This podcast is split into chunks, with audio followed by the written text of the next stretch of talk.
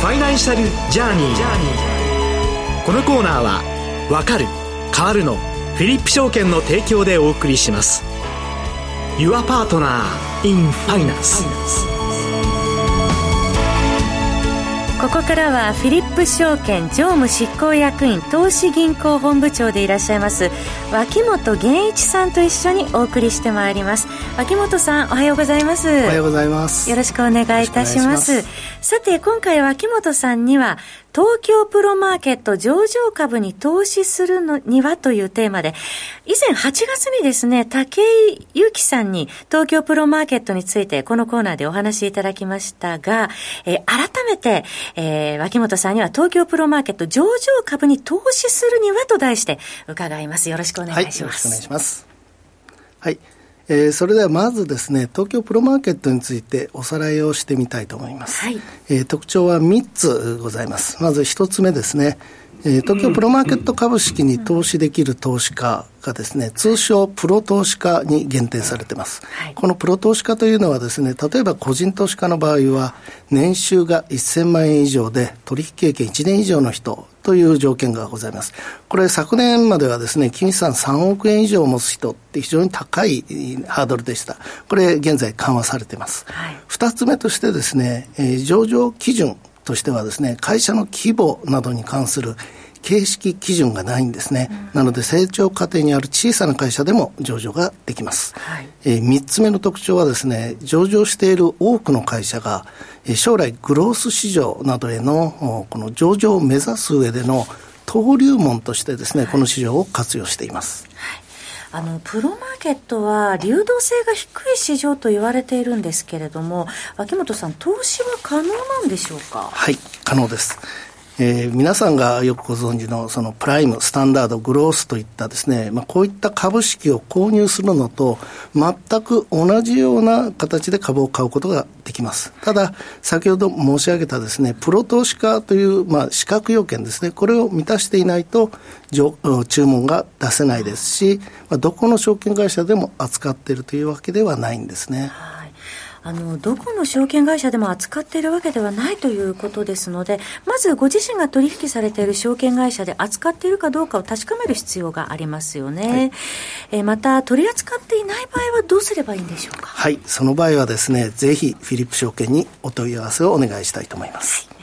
はい、あのプロマーケットにはどういった会社が実際上場しているんでしょうか？はい。えー、先ほどあの特徴の中で申し上げましたが、ほとんどの会社は将来グロース市場などのですね、一般市場へのステップアップ上場を目指しています。一方で、えー、東京プロマーケット当面のゴールだというふうに捉えている会社も一部ですが存在しています。あのこれまでに一般市場でステップアップした会社っていうのは実際どのくらいあるんでしょうか？はい。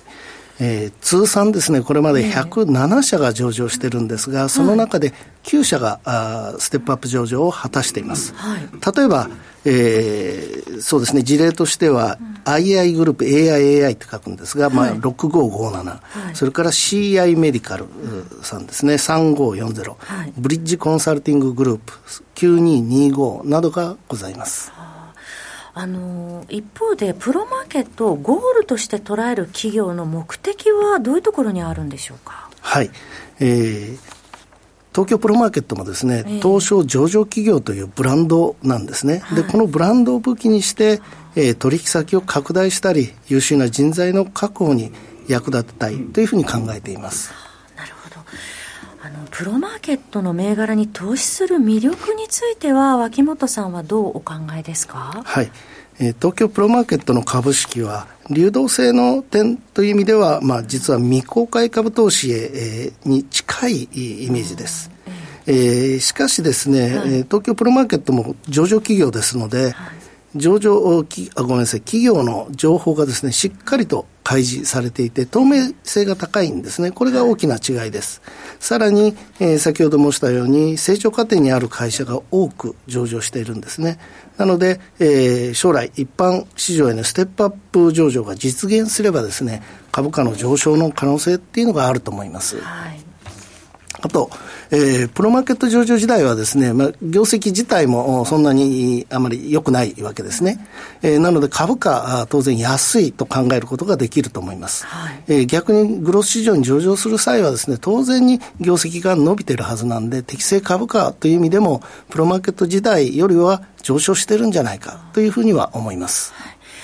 では最後にですが、プロマーケットの銘柄に投資する際の注意点について教えていただけますか？はい。えー、何度も申し上げてるんですが、はい、えー、流動性が低いという特徴がございますので、例えば値動きが荒くなったりする可能性もあります。はい、それから一般市場へのステップアップに関しても、これ必ず実現するわけではないですね。はい、なので、もし実現しない場合、えー、その東京プロマーケットの中で換金をしなくちゃいけないんですが、流動性が低いため、えー、難しいという可能性もあります。えー、また会社の規模が小さい場合もあります。その場合、上場廃止リスクもありますので、えー、そういう意味では一般市場と比べていろいろわからない点があると思います。ぜひ証券会社によく相談していただいて、えー、プロマーケット株もですね、投資対象の一つに、えー、ぜひ加えていただけたらな、そんなふうに思います。今、脇本さんにね、お話しいただいた通り、あの、一般市場と比べて、まだわからない点もね、多くおありかと思いますので、はい、そういう時はちょっと一つ一つ確かめながら、そうですね。はい。はい、ぜひ、あの、聞いていただいて、えー、魅力ある株式発掘してほしいと思います。ありがとうございます。はい、えー、ここまで東京プロマーケット上場株に投資するにはというふうに、えー、題してですね、えー、特徴から実際取引するときの注意点などについて詳しくお話をいただきました。脇本さんどうもありがとうございました。はい、えここでフィリップ証券からのお知らせがございます。フィリップ証券ではお客様第一主義、ネット取引が苦手なお客様には営業スタッフによる対面でのお取引が可能です。日本株や米国株はもちろん、シンガポール株などのアジア株式、外債や死亡投資など幅広い金融商品を取り扱っています。どれを選んだらいいかわからないという方にも、お客様からしっかりとお話を伺いながら、経験豊富な営業スタッフが資産運用のみならず、相続手続きなど、お客様のライフステージに寄り添った商品をご紹介します。また、すでにお取引に慣れている方には、投資の判断に役立つホットなマーケット情報をお伝えし、お客様のお考えやご意向に添える証券会社を目指しています。ここがわからない、こんな商品はないのか、そんな時はぜひ、フィリップ証券の営業スタッフにお気軽にご連絡ください。お客様お一人お一人のご希望に沿ったサポートを提供してまいります。フィリップ証券、Your Partner in Finance。当社が取り扱う商品等には価格変動等により元本損失、元本超過損が生じる恐れがあります。投資にあたっては契約締結前交付書面等を必ずお読みください。フィリップ証券株式会社金融商品取引業者関東財務局長金賞第127号以上フィリップ証券からのお知らせでした。お知らせの後はもうお一方ゲストをスタジオにお迎えしてお送りします。フィリップ証券は、わかる変わるをブランドコンセプトに、投資のことがわかる、分かって参加する楽しさを皆様へお伝えしています。いつでもお客様の良きパートナーとして、対面営業、オンライン、法人営業、上場支援など、お客様に合ったご提案が可能です。多様な投資商品が登場する現代社会。投資がわかると意識が変わる。意識が変わると世界が変わる。Your Partner in Finance フィリップ証券。詳しくはファイナンシャルジャーニーコーナーサイトのバナーをクリック。当社が提供する金融商品は価格、金利水準、為替等の変動や発行者等の信用状況等の悪化等により投資元本以上の損失が生じる恐れがあるものを含みます。契約締結前交付書面または目論見書をよくご理解の上お取引ください。フィリップ証券株式会社、金融商品取引業者、関東財務局長、金賞第127号。ここからは、経済アナリスト、田島智太郎さんをスタジオにお迎えしてお送りします。田島さんおはようございます。おはようございます。よろしくお願いいたします。よろしくお願いします。今回、田島さんには、株価指数が年初来高値を更新。今後一段の上昇余地はというテーマで伺っていきたいと思いますけれども、田島さん、足元では、はい、えー、昨日はまあ続落となりましたけれども、トピックスが年初来高値更新。日経平均株価も、えー、今年はバブル後最高値を更新して、えー、3万3000台を超えてきているという状況なんですが、現状、田島さん、どうご覧になってらっしゃいますか？そうですね、まあ、あの、先週末にかけて、おっしゃられたように、トピックスが年初来高値更新とか、はい、まあ、あの、日経金株価がね、それこそ、まあ、これも6月中旬につけた年初来高値に迫ると、はい、まあ、こういう動き見られたわけなんですけれども、えー、まあ、ここでもうすでにですね、うん、その日経平均株価自体の、はい、予想 PR はもう16倍前後に達しちゃってるわけですよね。はい、っていうことは逆に考えますと、えー、その、日経平均構成銘柄225社の、はい、まあその予想一株利益の平均値っていうのは、えー、まあ今足元で2060円から80円ぐらいという状況なんですよ。えー、まあこれって実は、えっ、ー、と、まあ四六期、4月5月6月期の決算を発表する前の時点より、はい、まあおおよそですけど100円ぐらい低い水準。だから第一四半期の決算を発表する前の方が、えー、まあ予想利益、純利益の水準は平均値としては高かったと。えー、ちょっと縮小してるってこということになるんですよね。はい、で、私あの、このコーナーの6月、7月出演させていただいたときに、はい、まあやはりその第一四半期の決算の結果っていうのはこれから出てくるわけだけれども、はい、まあそれをもとに、えー、えーより多くの企業が通期予想、業績予想の情報修正を、まあ、行ってくるのであれば、ええ、その分だけ日経金株価やトピックスの上値余地も広がるというふうに幾度も申し上げていたんですけど、はい、まあ、結果どうなったかって言いますと、え、第一四半期決算自体の結果っていうのは予想を上回るものになったのにもかかわらず、はい、まあ、多くの企業が通期予想におきましては、従来予想をそのまま据え置く。まあ、場合によっては下方修正する。まあ、こういうかなり慎重な姿勢を見せていたんですよね。はい、で、結果として、まあ、あの、据え置かれた通期予想。でも第一四半期はとっても良かった。じゃあ第一四半期の通期予想に対する進捗率はって言いますと、えー、まあかなり高いものが目立つという状況になって、例えばトヨタ自動車の第一四半期の営業利益っていうのは、前年同期比で93.7%増。まあ、約倍だったわけですよね。えー、で、この1兆1209億円っていう数字っていうのは、えー、通期予想の3兆円に対して、進捗率でいうと37.4%。四半期だから、まあ、平均しちゃえば単純計算で25%で、いい進捗率が、超えてますよね。はい、37.4%。はい、また、企業によっては、進捗率がもう、第四半期時点で40%とか、50%に達しちゃってるようなところも、まあ、実はたくさんあるってことなんですよね。田島さん、そうなりますと、第2クォーター発表の時に、通期予想を情報修正するケースっていうのも相次ぐ可能性もありますかね？そうですね。考えてみれば、その4、5、6月期っていうのは、第四半期っていうのは、はい、まあ、その間にですね、えー、コロナの5類移行っていうのがあって、はいで、そこから先、まあ、急激に国内の状況って変化しましたよね。えーまあ、例えばありますけれども、自動車生産の回復、はい、まあ、これも思った以上に急ピッチで進んでいる。はい、また、いわゆるその、訪日外、外国人客数、つまりこのインバウンド、はい、この需要も想定していた以上に回復が急ピッチで進んでいると、まあ、いう状況、これを捉まえれば、やはりこの7、8、9月期、まあ、もっと言いますと上半期、はい、4、9月期っていうのは、多くの企業が想定していたよりも良い結果となり、ええ、まあ、いよいよこの中間期におきましては、はい、通期予想の情報修正を改めて行ってくる企業が、やはり増えるんじゃないかと、まあ、いうふうに期待したいところなんですよね。はい、まあ、これっていうのはもう、9月末に占めた決算の結果が、1か月後あたりから、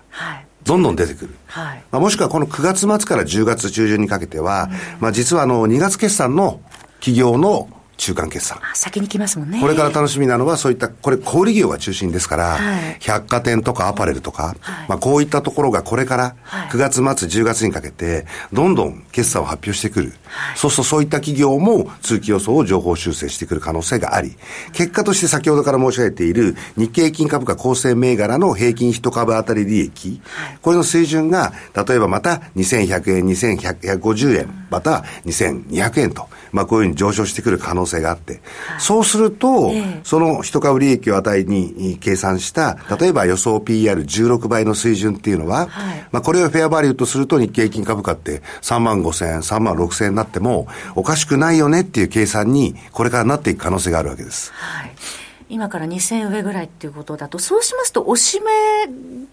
買いの戦略っていうことでよろしいですか、ね、そうなんですね。実際具体的数字が出てくるまであと1か月余りありますから、はい、その間に仮におしめを形成するような場面があれば、はい、まあそこは戦略的に買い拾いに行きたいなっていうのは私の個人的な感想ですね。そうしますと、当面の物色の矛先についても伺いたいところなんですが。はい。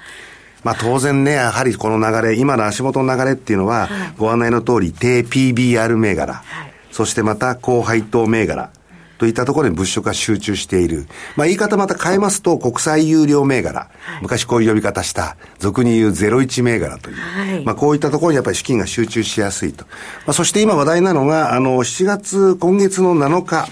に、はい、6本のアクティブ ETF っていうのが、まあ誕生し、東証に上場。中でも PBR1 倍割れ解消推進 ETF とか、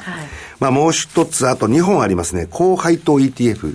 まあ、こういったところがものすごい人気になってるんですよね。はい、まあ、加えまして、シンプレックスアセットマネジメントが設定運用するところの、まあ、政策保有解消推進 ETF。はい、まあ、こういったところが、なかなか興味深いと。まあ、いうようなことで、まあ、投資家の人気がそこに向かっている。まあ、特に政策保有株式の純資産における比率が一定以上の企業に目を向けて、まあ、これからそのスリム化を図っていく、まあ、その、まあ、財務内容の見直しと、えー、資本効率の向上を図っていく、こういう企業は面白いんじゃないっていうような意図で作られた ETF、もしくはその ETF に組み入れられた個々の企業、まあ、こういったところはこれから面白いですよね。具体的な銘柄ございますか？あの、この保有株式、政策保有解消推進 ETF には、まだ組み入れられてないんですけど、はい、まあ実は先だって愛心の話題、先週ですかね、はい、えー、話題になったのは、えー、あのー、先週14日に2025年中期経営計画の策定のお知らせっていうのが、愛心から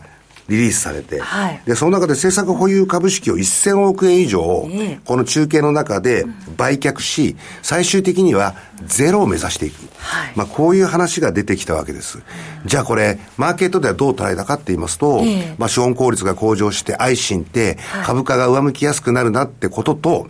もう一つは、同じように、まあ、トヨタ関連の他の企業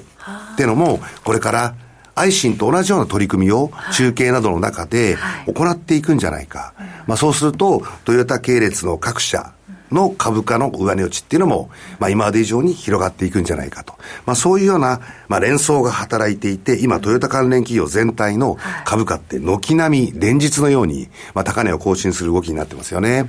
アイシンの発表の中で、あの、ギガキャストに関する話題も入ってましたよね。まあ、中継の中でアイシンはギガキャストをやっていく。まあ、これ、トヨタもホンダもギガキャストの話題、ここのところに言わしてますし、はい、また、あの、そうですね、えー、トヨタと関連の深いところや、そうでないところ、いろんなところで、まあ、EV 化の流れを受けて、はい、いかにコストダウンを図っていくかという意味で、まあ、ギガキャストっていうものが今最大注目されている、はい、まあ、両備なんていう企業もありますけれども、ね、はい、こういったところにこれから中長期的に、やはりその話題題も集中するし目を向けていくことっていうのが投資スタンスの上でも非常に重要になってくるというふうに思いますね。実際来週9月20日に5980円の年初来高値更新というところ、はい、はい、トヨタ関連の企業ね年初来高値を今度ずっと更新し続けてますよね、そうですよね。田島さんどうもありがとうございました。え今日はフィリップ証券の脇本源一さんそして経済アナリスト田島智太郎さんとともにお送りしました。ファイナンシャルジャーニー。このコーナーは分かる変わるのフィリップ証券の提供でお送りいたしました Your Partner in Finance